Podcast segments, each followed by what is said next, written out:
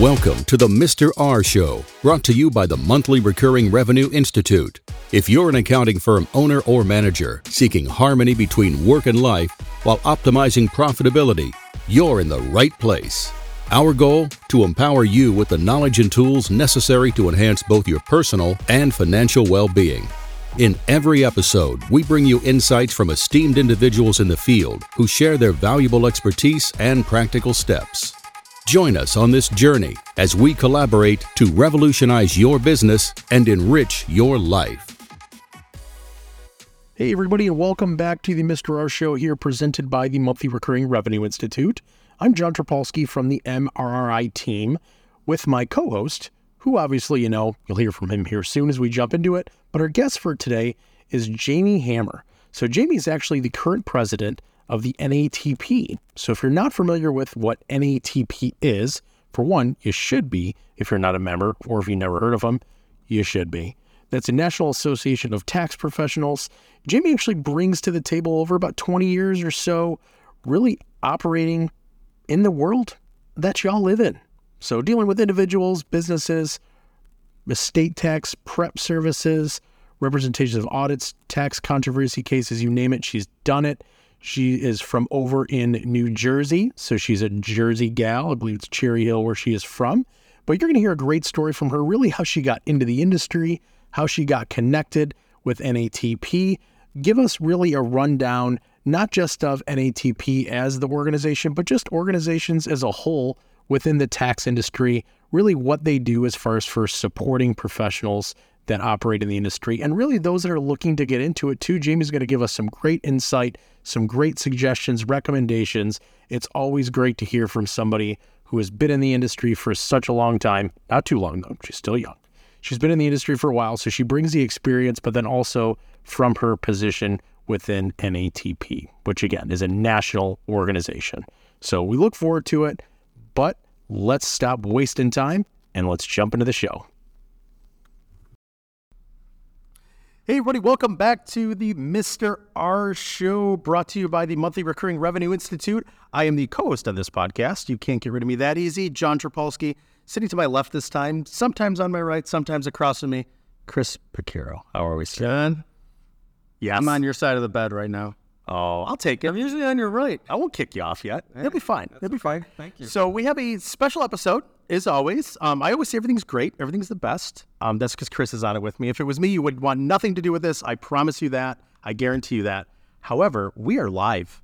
Well, post live. So we were live when you hear this at Taxposium in San Antonio. So I'm from Michigan. Chris from Tennessee. It's a little hot here. It's warm. It's You're wearing a sweatshirt, walking the streets of ten, uh, uh, San we're matching, right? Like we're both wearing teal, and it was on plan. We both we both come out of the hotel rooms wearing the exact same color. It was kind of well, close enough. It was kind of creepy, but enough about us. Nobody's Exactly. listen to us. They, they hear us every episode. They get tired of us. So I'm excited about this episode. You know, I introduce every time. Introduce it. You know, And, uh, I'm going to shut up now. I'm going to let you guys run with it because here at Taxposium, I literally am the dumbest person in the room. You know, they always say hang out with smarter, better looking people than yourself. I think I've accomplished that.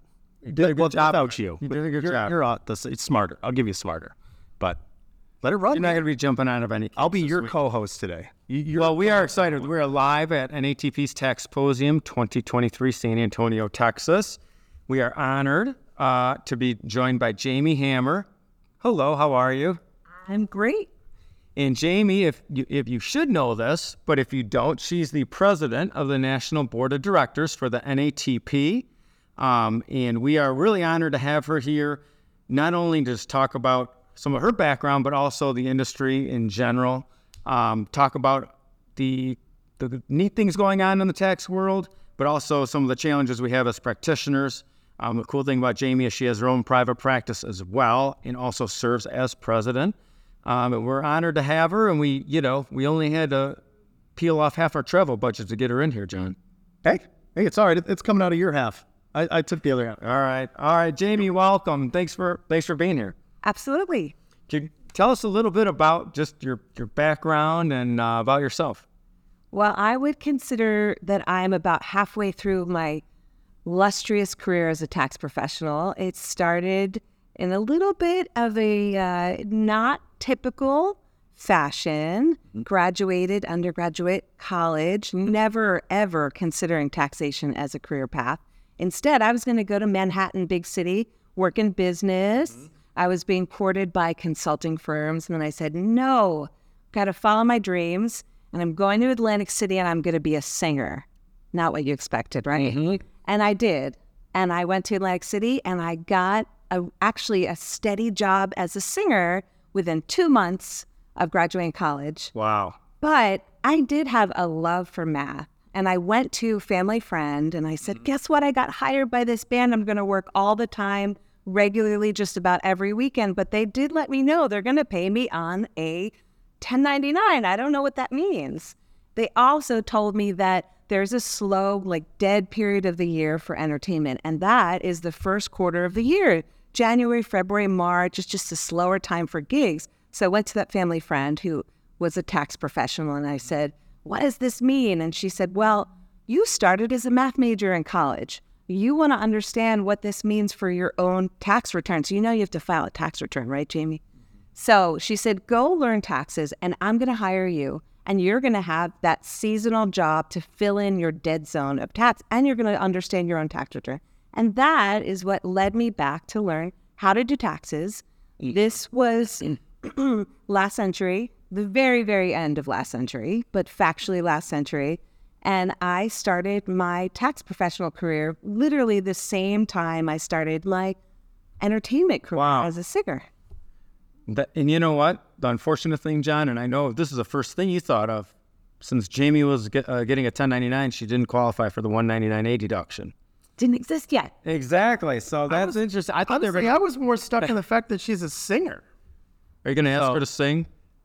You know, I was gonna lie and say today's my birthday. Um, say it, sing it. I'm just, No, sing it. Sing a tune. Do you want to sing something for us? I'm talking. Nah. by the way. yeah, well, yeah. I'd love to hear Chris sing. No, trust me, no, no, I know you need margaritas. No, no. Yeah, They're, there's these, like these mics are fragile. They can break when they hear things like that. We do not want that. So But that's a, that's a really cool story because it's not your your traditional. You know, I I went to higher ed. I graduated. I got an internship. I got a real job, and then I started my own business. Right. So it's an interesting path. I found a, a lot of the best tax professionals are people that unintentionally became a tax professional. There was a second career or they were a teacher for a while and they have life experience and, and think about all that experience of performing on stage, live audiences, and but you also have that competency of math. I thought you were going to tell us you were going to pay you with saltwater taffy before you said 1099, but that's all right. I'm from New Jersey. Saltwater taffy is easy. It's very accessible there. So that wouldn't have cut it for me. And and you're so now you have your own practice, I believe. Could tell us about that, and do you have a niche or a certain avatar you like to work with? Well, you know, some of the most fun parts of having that kind of dual career for s- such a long time was really being intermixed into the entertainment community and also taxation. Mm-hmm. And I was a performer in Atlantic City quite a bit, mm-hmm. and I got to know a lot of the guys and girls down there. So I, I did have a niche with artists because they felt really misunderstood by mm-hmm. by an accountant type personality, right? So I kind of could relate to them, but it was always interesting when I would run into a client or a colleague in entertainment in the vice versa field. If I'm singing and then a client was like, wait a minute, I know you. Wait a minute, you're my accountant. What is happening here? Uh, but that was my niche to really relate to artists and help them understand, understand their paperwork side of it, their responsibilities, and what it means to perhaps be paid on a 1099, which is not your standard way of being paid as an employee, right? Well, exactly. I mean, it's challenging for people that are so artistic and creative to think that way. Now we have some apps and some other things that they can hopefully track their expenses. Of course, I'm sure all your clients have perfect mileage logs and receipt capture. That's right. We're the ones stuck with the sometimes not so perfect, but. And do you still work with a lot of musicians and performing artists? I do. So uh, I officially retired from the entertainment world at the end of 2017, but they're still my close friends and many clients. So yeah, I do have a good number, mm. but it really expanded. So it didn't have to just be music because all of a sudden I've got photographers or mm-hmm. in the fine arts, a painter, because they all felt they had that creative mind, not understanding the detail needed and how to be meticulous about your records, right? Well, we say in the, the MRR Institute, let your best client pick your next client. Yeah, that sounds like exactly what you did. You had a certain creative type person that trusts you, but you had a competency with numbers and just kind of help them out. And I'm sure they talk shop, you know, talk shop all the time. Absolutely. I get to catch up on the on the gossip. But you know, of course, your your best clients are also your most challenging clients too. Mm-hmm. It's not an easy niche to have. They you know, some of them profess their brains don't work that way. So it's a challenge and you become a teacher and social worker and all the things in between. And that's the beauty of the nature of being a tax professional. Especially, I mean, South Jersey, your border, you probably have dealings with multi state taxation. I mean, there's a lot going on there between New Jersey, New York, obviously Pennsylvania, and so you might have performers that, I mean, 1099 might, but you know, take gigs elsewhere, and and you've got those type of challenges. One of my first questions, you know, and I and I always relate it back to you know those news articles about the athletes mm-hmm. who play one baseball game in every state, right? You know what that means, right? They're like, no, I don't know what that means. Mm-hmm. That's not me. No, I don't cross the bridge. What are you talking about? exactly. I mean, it's now. Do you have anything that you do for them as far as like, what, how do you, what's your best communication tool with your clients? I mean, do you have like a any type of social media or any type of newsletter, or how do you how do you communicate something to the masses? So I try to create templates a lot for them mm-hmm. to make it really practical for them to try to see where they fit in. Right. With leeway and saying, if you don't fit in there, then create your own, right? Mm-hmm. Um, I don't do a lot of social media because I'm pretty much at capacity in my right. business. I'm a solo practitioner mm-hmm. with no support currently. Mm-hmm. So really don't look to advertise and expand. Mm-hmm. So, and that's actually a challenge too. It's a good problem to have, right? But it's still a problem. Right. So I do keep in touch with them and email and taking advantage of as much technology as I can mm-hmm. and advancing my own knowledge to help them utilize it. And I think that's the way to go for my practice, but we're also different. Yeah. Last question about this, Prang. That do you offer other services than tax prep and have you seen any of your performers since they travel a lot house hack or maybe buy a property and they live in it and then they rent it out short term when they're out of town? Have you had any of those type of challenges? A little bit. You know, for the most part, because I don't have the celebrities, mm-hmm. I deal with the real artists who in the ground, right? The people on the ground. Mm-hmm. Uh, so they're not the wealthiest people out there. Mm-hmm. So they may not have the funds or the the credit background to do that, but a little bit of that where they establish themselves just to sublet out, mm-hmm. um, especially like the background guys playing the pits or you know right. traveling with the big artists. So a little bit of that. Uh, but for the most part, they don't. They're not doing that. My clients.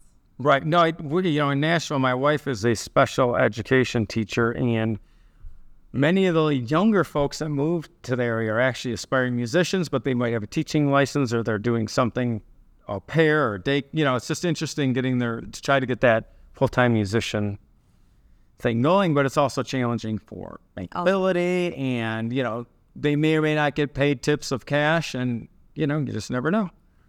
Well, uh, we are at Taxposium, as we know. Um, you have a successful practice, right? You're at capacity, you're engaging. But what what spurred you to get involved with, with NATP? So it's a, it's a fun story. So my path to associations in general, young practitioner working for someone else, as many of us start out working for someone else. I went to the IRS tax forums mm-hmm. and I was in the vendor exhibit hall in Atlantic City. And a colleague was introducing me to another association and saying, Oh, but you'll catch her down the street at the casino tonight. And they didn't believe it. They said, No tax practitioner is also singing at the casino down the street. And it was a, it became a challenge. Mm-hmm. So the challenge and the he said, I want you to sing a song right now in front of all the vendors in the middle of this big exhibit hall. And I did. But before I did, I said, Well, what's in it for me? And he said, A membership. So that was my entry. Wow. Believe it or not, is a true story. That was my entry into professional association, tax professional association. And I acquired my membership, my one year membership. And I wasn't super happy with that association. And it led me to NATP in the very next year. Wow. That's how I got there. I've heard a lot of fun stories how you get involved in crypto. Never that one either. That's pretty good. This is never on the app, right? No, I sing a song, it's you know membership due zero zero. well, right, okay, the, the, because not everyone can sing like her. They don't want to hear us. Chris is aspiring. He has been. Karaoke is a fun time. It is. I, I quit doing karaoke when I got to Nashville because there's actually like real people out there doing it, not in Detroit. Um, so, do you, for other tax professionals just getting started, or even if they've been in the business for a while, why should? What are like some of the best benefits of the association that you feel, other than like events like this? But yeah, what are some of the things you think they should consider? Well, the obvious thing to consider and, and the benefit that's just screaming all over the place is the education because no one can be a successful, excellent practitioner without current education, expansive education, refreshing. All the things are changing all the time, but there's so much more and you don't know it until you experience it. So, my experience was the community of tax professionals. So, as soon as I got into association, not a shy person. I did make conversation from day one of education, and I met other practitioners. Mm-hmm. And it really led me to find out their story, as I've told you mine. How did you get into it? What's your practice like? What do you see in your office? And all of a sudden, I had a network, and all of a sudden, I was exchanging phone numbers with other practitioners and felt I now had the ability to call someone who does what I do, who relates to me, to ask when I had a challenging thing that came up. And even better, I now was a part of this association that had a research department, that had publications with cutting edge information. Mm. And all of a sudden, I had this toolbox available to me that I didn't even realize was there as a younger, kind of ignorant professional, not knowing what was available. I think a lot of the, the a lot of the, the people entering the, the profession or maybe even 20 25 years ago we had a lot of general practitioners and now people are really specializing in different things and what i like is is that you can learn things from like uh, there's certain weakness like employee stock option plans I, have been doing this for a long time i still get confused i, I so I'm, one of the things we're specifically looking here at taxposium is someone to that we can bounce I, things off of when I see these ESOP plans. Because I'm just like, oh no. And um, so everyone has their strengths and weaknesses. So now, as far as the association, obviously those interpersonal relationships, networking, does the association do any type of advocacy for the profession or keep us updated on any of the laws? I know through education, like. I'm so glad you asked. Yeah. no, because I mean, there's. Yeah, I'd love to hear about that. Well, you know, we consider ourselves the one place that is inclusive of all professionals. And we want to be the voice of all the tax professionals. We are continuously surveying our members to find out what they need, what they think, what they want, and maintain that position as we foster relationships with those who might be able to help us in our you know, uh, role in that. So we, you know, we're very clear on wanting competency in our profession and regulation of tax professionals. And that comes straight from our membership. And that comes from those who are enrolled, unenrolled, all levels. We want that because it consistently supports both both our industry, our tax professionals, and the taxpayers we serve because we want them to get good help and we want our professionals, our members, to maintain that uh, reputation of being the ones that the taxpayer can go to. So we very clearly advocate for the position that our members and the tax professional community supports. A lot of people that listen to this podcast are members of NATP, but they're also members of either the NAEA or the AICPA. Excuse me. One thing I really like is that this is very inclusive. And can you tell us a little bit about some of NATP's research support? Because I've used it and I need it sometimes um, for its members. Well, we have had a, a, very illustrious research department for years. It's been one of the things that have brought members into our association. From the very beginning of my own uh, relationship with NATP, mm-hmm. was one of the things that brought me in you know, you join NATP, you get that research question, and it goes from there. So it's been something we've always bragged about, but it is uh, developing as our whole culture in this profession is developing. And I'm excited, as I think all of our membership is excited to see what tools are out there to advance what we can offer in research. And we understand that there are a lot of ways to research for tax professionals. And as technology, social media, there's a lot of options out there. So mm-hmm. we are not ignorant to that. And we want to incorporate everything available and do whatever is needed to support our members again. Yeah, I mean, a huge value, membership value add is the ability, because you got to think about this. There are a lot of practitioners that are local or smaller practices, and we don't have research departments. so we need to rely on the association to be a kind of our back office or our research department if we need it, because not everyone knows everything. No one knows everything, really. So, um, was it where the quote used to say, "The man who says or thinks he knows everything knows nothing." So that's true. Let's build a good team behind it. So we talked about your, you know, coming into this profession, singing, talked about the NATP a little bit, but we want to know about what, how you feel about the tax practice, tax and accounting practice in general. Just the industry? The industry. And what are some of the main challenges that the tax preparation industry faces right now, in your opinion? Okay. Well, we're not here for 24 hours, I know. there are so many things that we could get into. Uh, the very obvious is the ever changing laws, right? Mm-hmm. Keeping up to date. And sometimes at, these laws change on a day to day. Sometimes they change in the middle of tax season. Sometimes the law change is retroactive. So we all have to pivot, adapt, be knowledgeable, be confident in that knowledge for our practitioners. And that is certainly a challenge. Another challenge, uh, work life balance with the mm-hmm. deadlines, tight deadlines, the deadlines that face maybe the entire American public on the same exact deadline. Fair, not fair. I mean, we can't speak to that, but, you know, taking care of ourselves. And that's become even more apparent post COVID, I'd say, post COVID society, when we're really learning to hopefully take care of ourselves that much better Mm-hmm. But with those challenges, there's so always the other side of it, the benefits of that. I would say uh, also the post COVID culture would be the mm-hmm. challenges of the workforce and employment and what's expected and finding good help and what are they looking for and what are we looking for and that support that you might need and having the trust in someone else and you know so that's another challenge um, advancing technology. It can be wonderful, it can be intimidating, it can be new things to learn.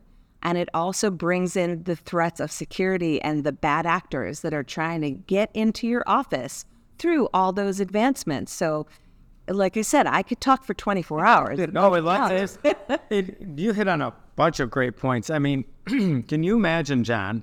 You're, you're really oh, quiet this podcast, which is kind of nice actually. I'm intimidated. I like I said, you guys uh, smart. So can you imagine, John? You're you're driving your big truck, your big pickup truck, the gas hog, and the speed limit says 45, and you cruise through at, at 46, and uh, you get pulled over. No, you don't get pulled over. Actually, you just speed right through. Okay. Two days later, a police officer shows up at your door and gives you a ticket for 10 over and says, you know, if, um, that speed limit changed to 35 miles an hour, and actually it changed a month ago. Well, it was 45 when I drove by it, and that's exactly what Jaimee's referring to. Mm-hmm. Post, I mean these these tax provisions that change, that are retroactive.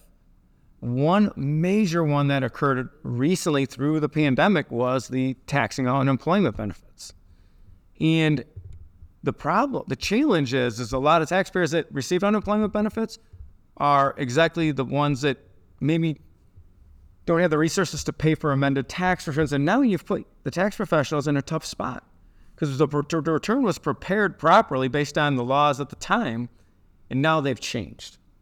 Now, that one, I thought the IRS was supposed to go back and they said, don't amend the returns and they'll send them the money. But I'm just trying to come up with an example, in other words. It's a great example. So, it's one of the best examples of, of current time over the last five years. And then, you know, another challenge is we're expect as professionals, we're expected to understand that federal law, but also our states. And as you mentioned earlier, I'm in an area where I deal with a couple states, right? So maybe one state taxes unemployment, and that's no big deal. This is a non-issue. The net, or excuse me, one state does not tax unemployment, so it's a non-issue, and the one right next door does. And what about we're in the middle of a pandemic? Do they remember that they received unemployment? Did that state suddenly go paperless and they're not sending out their 1099 Gs anymore? Did they go and pull that? Do we know? Just do we are we going to file them married filing jointly or are we going to separate them so that they each can meet that income threshold and that um, that, that was a $10,200 exclusion, right? Mm-hmm. So what if they had 10,180? Is it or to 10,210? Is that fair? No, it's not fair. It's never fair. It's just law and it's retroactive. So yes, IRS said don't amend those returns. We'll send you the money, right? So all of our clients were like, "Sure, Jaimee, we'll just sit here and wait." That sounds like a great idea. Exactly, exactly the people that need it. That's the challenge too. You brought up a great point on state conformity. I want to, I want to tie it back into NATP, especially so. My personal niche is real estate, and a lot of our clients use the bonus depreciation and cost segregations, but states treat that differently, and that's challenging for people. Um, so we have, so with NATP, obviously, can you talk with just a little bit about maybe some of the local opportunities, chapters available? Because we're here at Taxposium. It's great because you get people from all over the country. Um, but yeah, what are we? What if someone's in Boise, Idaho right now? Do we have any listeners in Boise? I don't know. You could run some. Yeah, no, yeah, we'll look at the analytics. Let's say they're in Boise, Idaho, saying, "Man, I should have went to the Taxposium." What what type of local opportunities are available? Well, I happen to know there are some great members out in Idaho. and I've talked to the chapter there. So my path to where I am now with NATP was through chapter involvement. Mm-hmm. And NATP has a lot of chapters in most states in the mm-hmm. US, okay? There are some areas, some states that do not have a local chapter, but there are resources that NATP is now making available to those two people also. So everyone gets some kind of local engagement, and the chapters do their best to provide kind of the missing pieces. What's national not getting out there? They're not getting out that state law. I come from New Jersey. New Jersey has a lot of education that the state chapter provides. They have a state day, and a lot of the different local chapters will specifically have a relationship with the governing body of that state or the nearest state. Some of them uh, provide opportunity to have that nexus type of conference where they bring in the next state over plus that state and have an example, a real life example. How would it be treated in this state? How would it be treated over the bridge? What about someone who lives here but works over there? So we do have a lot of great support from our chapters and also the other uh, specific paths to local engagement we can get to the other members so that our members have what they need federally, local, state, all those things. Yeah, I think that one thing I've learned with a lot of the NATP educational pieces is that there are a lot of real life examples. I mean, there's a lot of continuing ed that is very much theoretical, but you don't see like actual tax forms. And if I talk about depreciation and for instance, if I say, well, you know, you can run a cost segregation study on a property you bought in 2021 for 2022, they're like, that sounds good, but how do I do a 481A adjustment? Just in our world, we do. So it's nice to say, this is the form you do it on. Now, your numbers are going to be different, but here's a sample form. Exactly. And um, I, I'm impressed with a lot of that. Um, and now for yourself, you, it's kind of nice that you don't have any employees in a lot of ways. I know it could be challenging, but you talked about the post, I love that term, post pandemic culture as far as employees or, or workforce culture. Um, is that My own creation. My own. I no, I think I want to steal that. Um, what are some of like what are some of the differences you're seeing? And then I've got to imagine the pandemic really hit your client base, right? And, and PPP and all these other things were and just so challenging for you to absorb it, but for them, I mean, gosh, because they're in the entertainment business, that got shut down quick. the gig economy was definitely, I'd say, in the top group of those most affected. Absolutely. And you know, the government did shift, and mm-hmm. there were creations of some programs to really reach out and help. Mm-hmm. Now, were they perfect? Were they without their own challenges? No. Did we have, I think they were calling it the PPU, that extra amount of unemployment? Mm-hmm. But we just spoke briefly about that adjustments with the unemployment, and every state, again, treats unemployment differently. Were they going to withhold properly?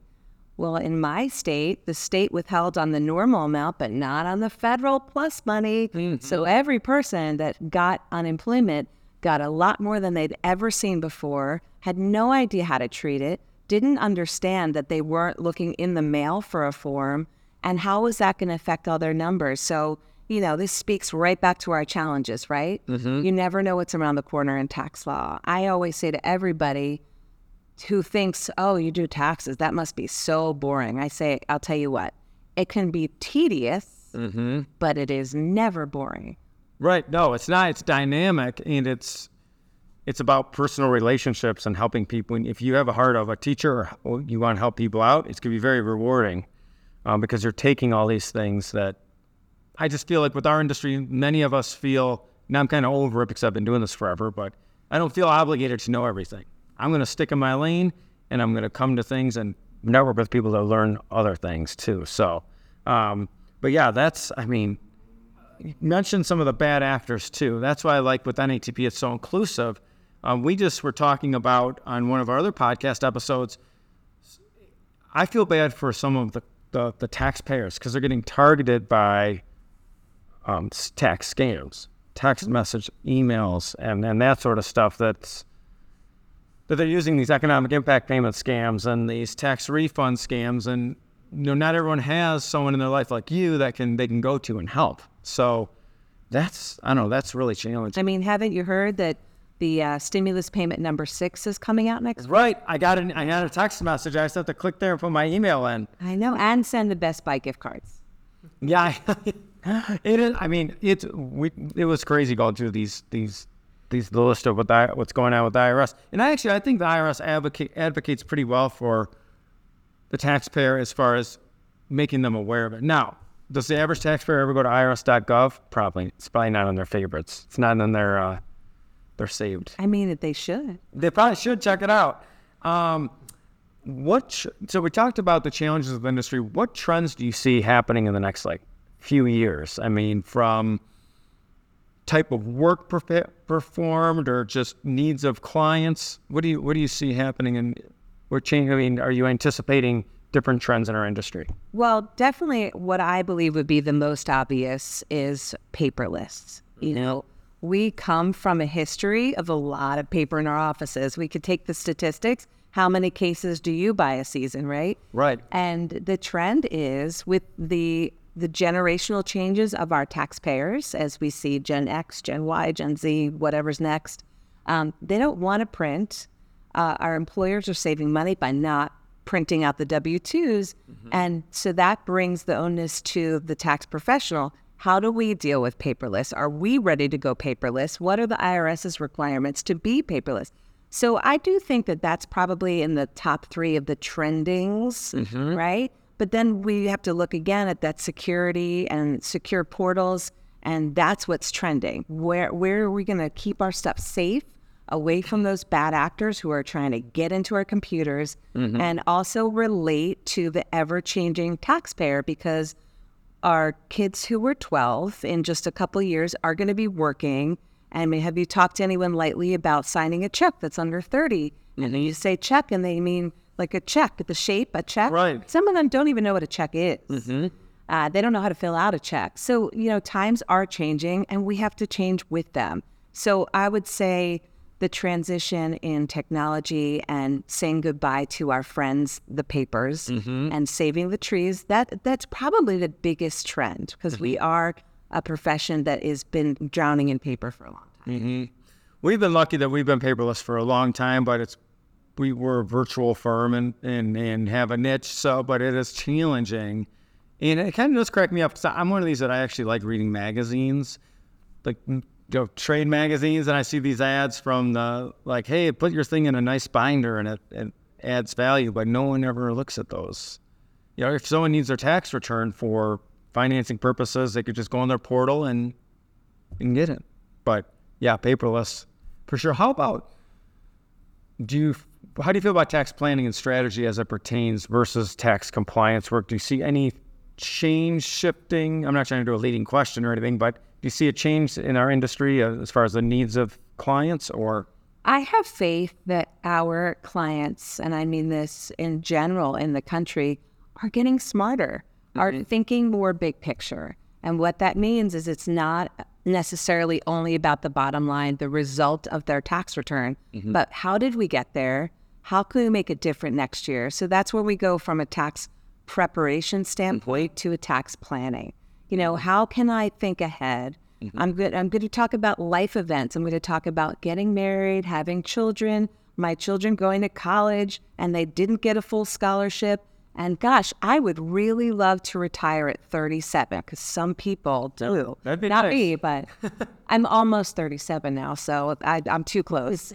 Uh, so, you know, there are big picture conversations, and that's, as you mentioned earlier, what makes us so much more than the number crunchers some people think we are. We think about their life, and that's why I appreciate this profession. Mm-hmm. It's about a life story within the frame of the tax code and how we can do the best by our clients, right? And mm-hmm. that is a big, big picture and a big relationship. And planning is looking ahead, looking behind. What do we need to shift and what's coming up and how do we meet that? Mm-hmm.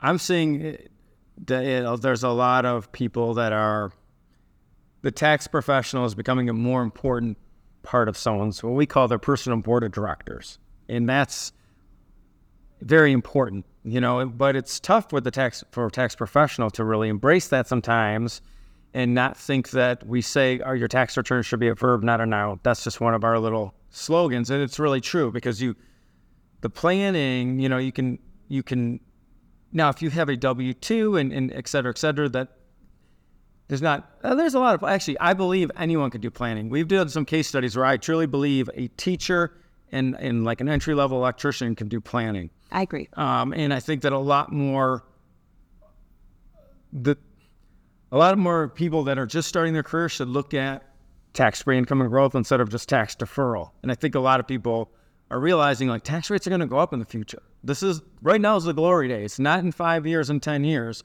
Um, so sometimes what we call people get misdiagnosed, meaning it kills me if someone's in a 12% marginal tax bracket, yet they're socking money into their 401k, where maybe they might want to put it into a Roth or something that's a little more tax advantaged. Um, so, but but I think that yeah, I agree. Tax tax people are getting or ta- taxpayers are getting smarter. There's more resources for them, and I am a little concerned that there's a certain segment of people that think tax preparation is a commodity and not a personal service. But it really is. It's not a commodity. It's not like a Snicker bar versus a Three Musketeer. It's like it's a relationship. You know, relationships are what are most important for a lot of these people. So, and John, you've I mean, you've been a business owner for many years. Um, I don't know how do you how do you like when you started your business versus what you think about now. Oh gosh, yeah, it's drastically different. So I, I will say this as far as for relationships go. So like we were talking on the uh, on the flight out here. right? So talking about AI a little bit. So that's a that's completely good on that path. But is it is it going to be a challenge in this industry? Probably yeah, in some sense, right? But nothing's ever going to replace the relationship 100 percent, right? So even though there might be, you know, as far as for technology goes, it might be, you know, I wouldn't say preventively keeping you from going off a track somewhere or another. Nothing is ever going to replace me calling you and saying, "Hey, I have a idea or a question," and you saying, "No, it won't work," or "Yes, it would work," based off of something else you know that I may be doing in the future, right? So that's when you talk about you know, starting a business. A lot of people probably get into, I wouldn't say trouble, but it could go one way or the other, right? Like mm-hmm. some people could say, oh, you know, I'm going to quit my day job and jump right into being self employed, and it might make financially no sense for them. Like we know a bunch of people, right, who've gone into business and you almost want to tell them, listen, like you're doing it so, well, I wouldn't say wrong, but the way you're doing it now, you might as well go work at Starbucks. You will make more money. You like, might get free coffee. right, and that too. Where the bagels are. And I'm proud of you. You didn't say I have a quick tax question. Never- Those are always the We best. can talk on that for a And little every bit. time, like every quick question's a long answer. You have a long question, I've got a quick answer for you. Just that's I feel like what happens. But don't worry, I have a simple tax return. Very simple. Yes. Oh my word, yes, very simple. Then if it's yeah, those simple quote simple ones can really trip you up, right? Because they could you could have issues with claiming dependents, or there could just be a litany of issues there. So and that's why tax preparation is never boring. that's true. I stand by that statement forever. Maybe that'll be the title of this. Well, you, I, I mean, I give you guys a lot of credit being in the industry, right? Like you, you really are a tax pro, psychologist, everything really rolled into one, right? And that's what almost makes you really good at your job. Like you know what's going on in people's lives. Mm-hmm. And as far as you know, we were always talking about tax planning, you know, looking ahead, looking down the road, like you could give good guidance, which I mean, it's very involved in their lives. It's not just, you know, what color car do I buy? Oh, don't buy a red one because it's going to fade, or don't get a Right. white one because it's going to get dirty. Everything you guys recommend is like long term implications. Well, yeah, we know a lot more information than we want to a lot of times. And that- Trusted advisor. right, a trusted You are a trusted advisor, just like your doctor. It, we we play a very important role in someone's lives, and mm-hmm. and and it's not easy, you know. And that's the luck, and it's the honor and privilege of being a tax professional is being a part of someone's story and mm-hmm. really helping them succeed. Not just a business owner, but even someone who has a very straightforward path as an employee. Like you said, there's always some type of planning that can be done, even if it's, hey, how come you're not putting money away for the future? Mm-hmm. And I deal with eh, people in entertainment. One of my biggest challenges is getting them to look ahead because creative souls are usually in the now. Mm-hmm. But I need to say, hey, don't don't you want to have something socked away for later? So these are really important conversations that we always have to have. And again, back to the professional community to have that network and community that you may be able to call your neighbor, your friend, other tax professional and say, you know what, I had someone walk in, these are the facts. Help me brainstorm. Where can I guide them? And and mm-hmm. there is a really great support system in a community. Mm-hmm. no, I agree. That's Because otherwise, you guys are almost operating on all these little lonely islands, for lack of better terms. So you guys really try to bring that bring that together. And I, I feel like Chris, it's funny. You know, you talk about planning, and, and now my my creative brain's turning right in, the, in the now. When you talk about planning, I feel like this might have been almost a decade ago. I don't know where we were doing or, or what we were at. I can't remember. You, I can't believe you remember a decade ago. I remember every moment with you, sir. Oh, Are you kidding me? but I, I forgot where we were, what we were doing. But I, I kept bringing up, oh, well, you know, it's it's easy now, right? You're out of tax season, and you're like, no, mm-hmm. there is no tax. Like, no, there is no real tax season anymore. Like, it's gone. It's kind of gone away because that's when you guys were really making a shift, if I remember right. So changing your practice around a lot, right? Correct. Yeah, we made a shift to a membership-based model, and uh, our, th- you know, we don't feel like we don't like the term. We we say there's compliance season and there's planning season, but planning season's all year. You know, so uh, in our pr- private practice, we have about two thirds a two third extension rate, believe it or not, and but it's by design because a lot of times the implementation pieces we're waiting to see how some other things fall, but everyone's practice is a little different. You know, for some people, there might be I mean, for you, your clients are kind of off when you're off.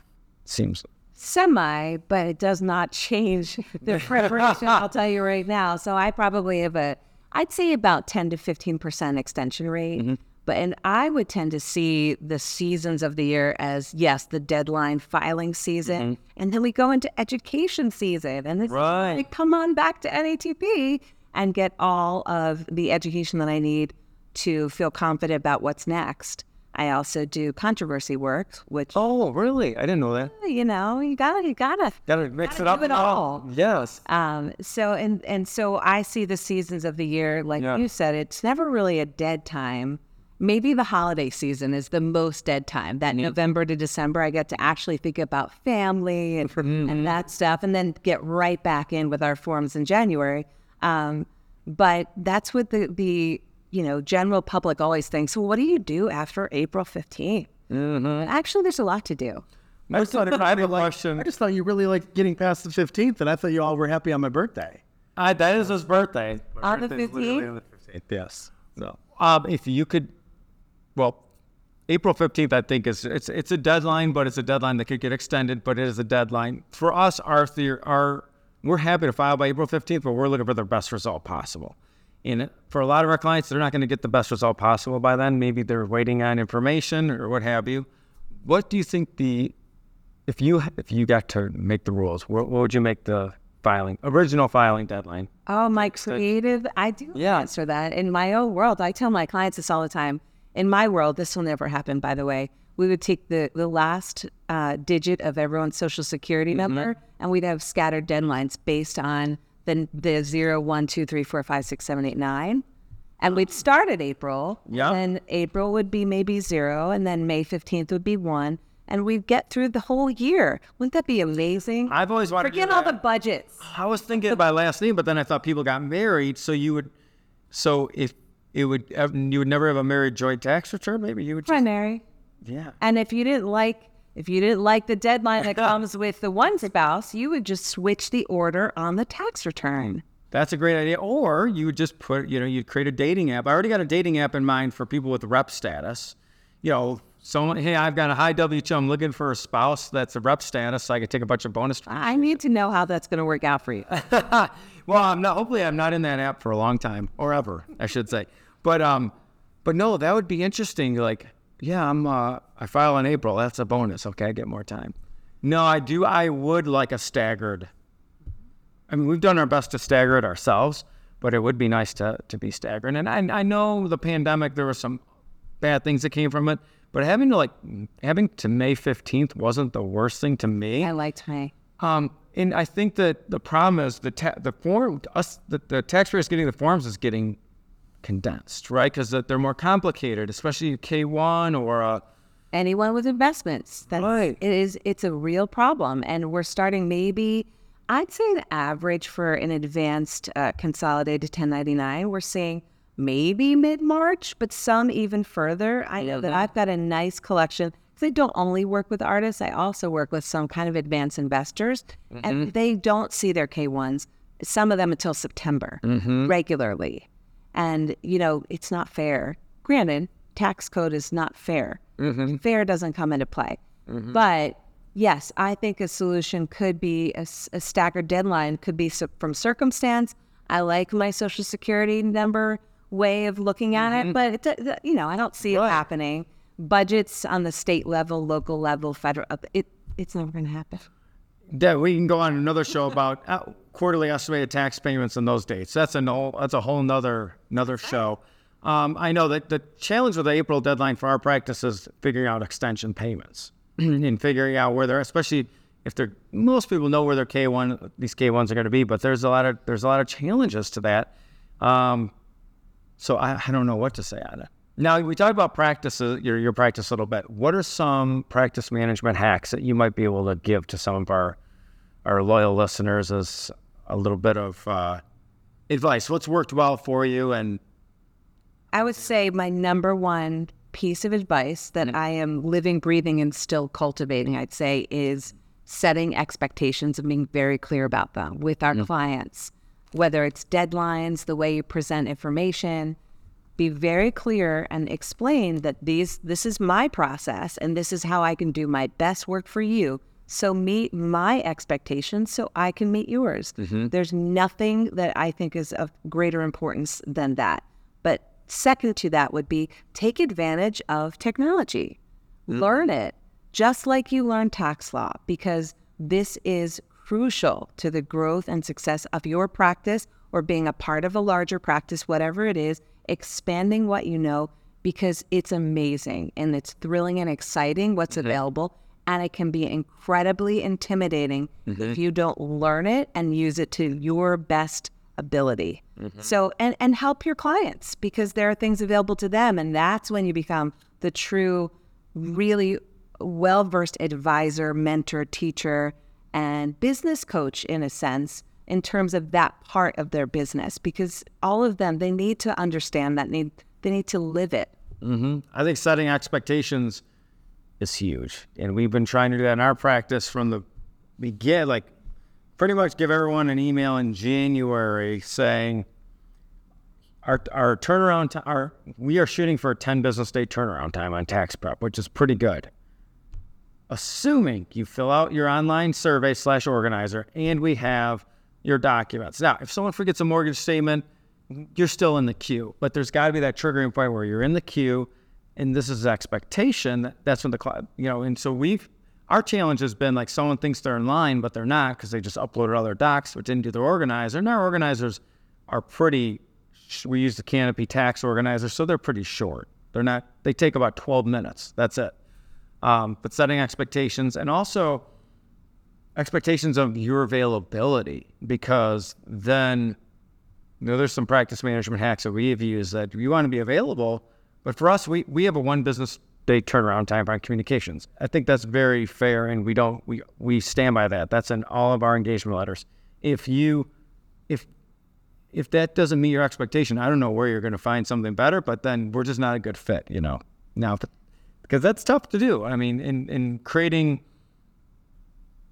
that, it's almost like creating the the the expectations for yourself so that you can say, hey, at this time, if it's Saturday and you're at a you know, going to the movies that you're not feeling obligated to answer these these crazy questions. So well, see, you're at the right place because you're here at Taxposium, and we've got some fantastic vendors with all kinds of platforms to help you with office practices mm-hmm. and and really figuring out communication, uh, best practice, different platforms that are going to meet different needs. Mm-hmm. And going back to my coined phrase now, right? The post COVID culture. Mm-hmm. we have to bring that self care in, which comes up with, you know, separation of church and state or mm-hmm. business and personal life, right? That's a great point. And I love the vendor show. I love the, the trade shows if I ever go to when I go to a conference because I we have a list of about eight things that I'm specifically looking for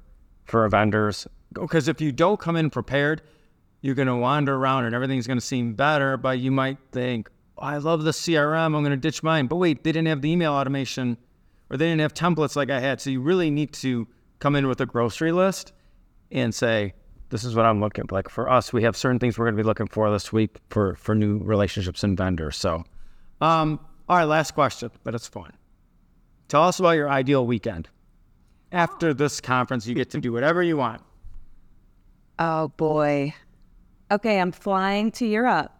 And it could be somewhere I've ever been because there've been some beautiful places. Mm-hmm. But instead, I'm thinking I might go somewhere new. Maybe I go to Dubai. Mm-hmm. And I've got like a luxury suite okay. house mm-hmm. to enjoy. There's definitely some spa services involved.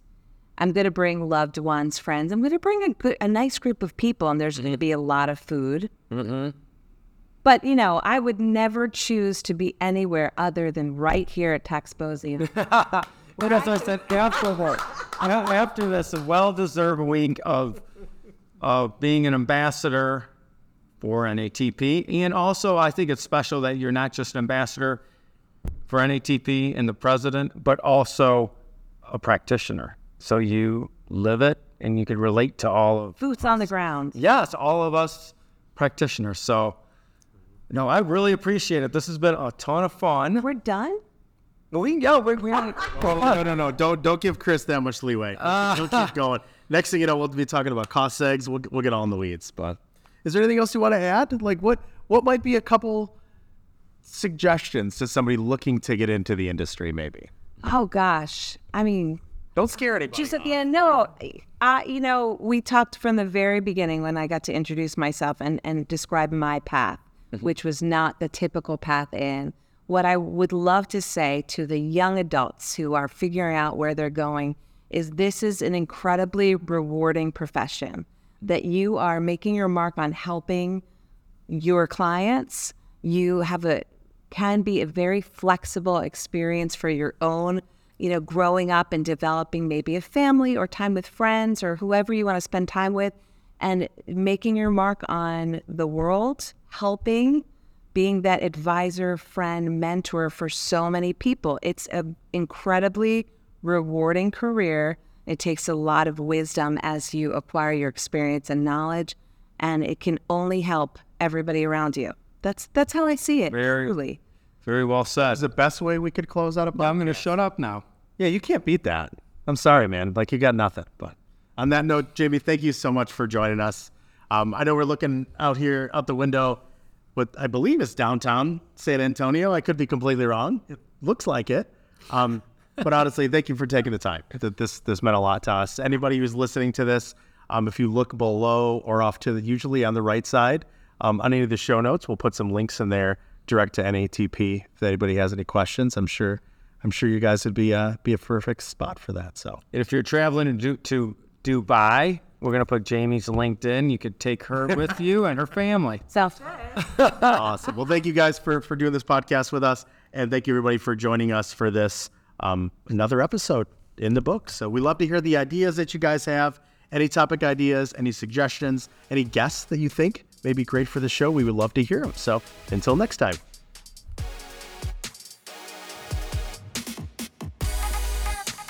Hey everyone, John Still here from the MRR team. Wanted to thank Jaimee again for joining us on this, taking out so much time of her precious day here. We recorded this, as you may have heard in the show, really just as we were kicking off there in San Antonio at their national conference. So that was Taxposium 2023. We uh, caught her in the hallway. said, hey, let's do a podcast. No, all joking aside, we did have it on the calendar, so it was planned for. Um, but hopefully, you guys enjoyed that content, some of the questions we went into, her very unique background, how she got into the industry, and then also really just her discussion and kind of those key points on what not just NATP does specifically, but really what organizations provide tax professionals in the industry, really the importance of their existence and everything that they offer. So, again, thank you everybody for joining in and listening to this. Hopefully, you enjoyed it as much as we did recording it. Thank you, Jaimee, again. And of course, thank you to my partner in crime, my buddy of almost 20 years, and one of the smartest gentlemen I've ever met in my life, uh, Chris Picciurro. So, thank you, Chris. Thank you, Jaimee. Thank you, NATP, for letting us record this. So, hopefully, everybody enjoyed it again, and we will see everybody next time.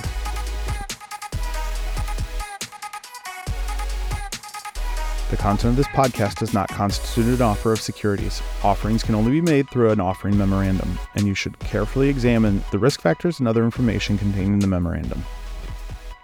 The content provided is for educational purposes only. We encourage you to seek personalized investment advice from your financial professional. For all tax and legal advice, please consult your CPA or attorney.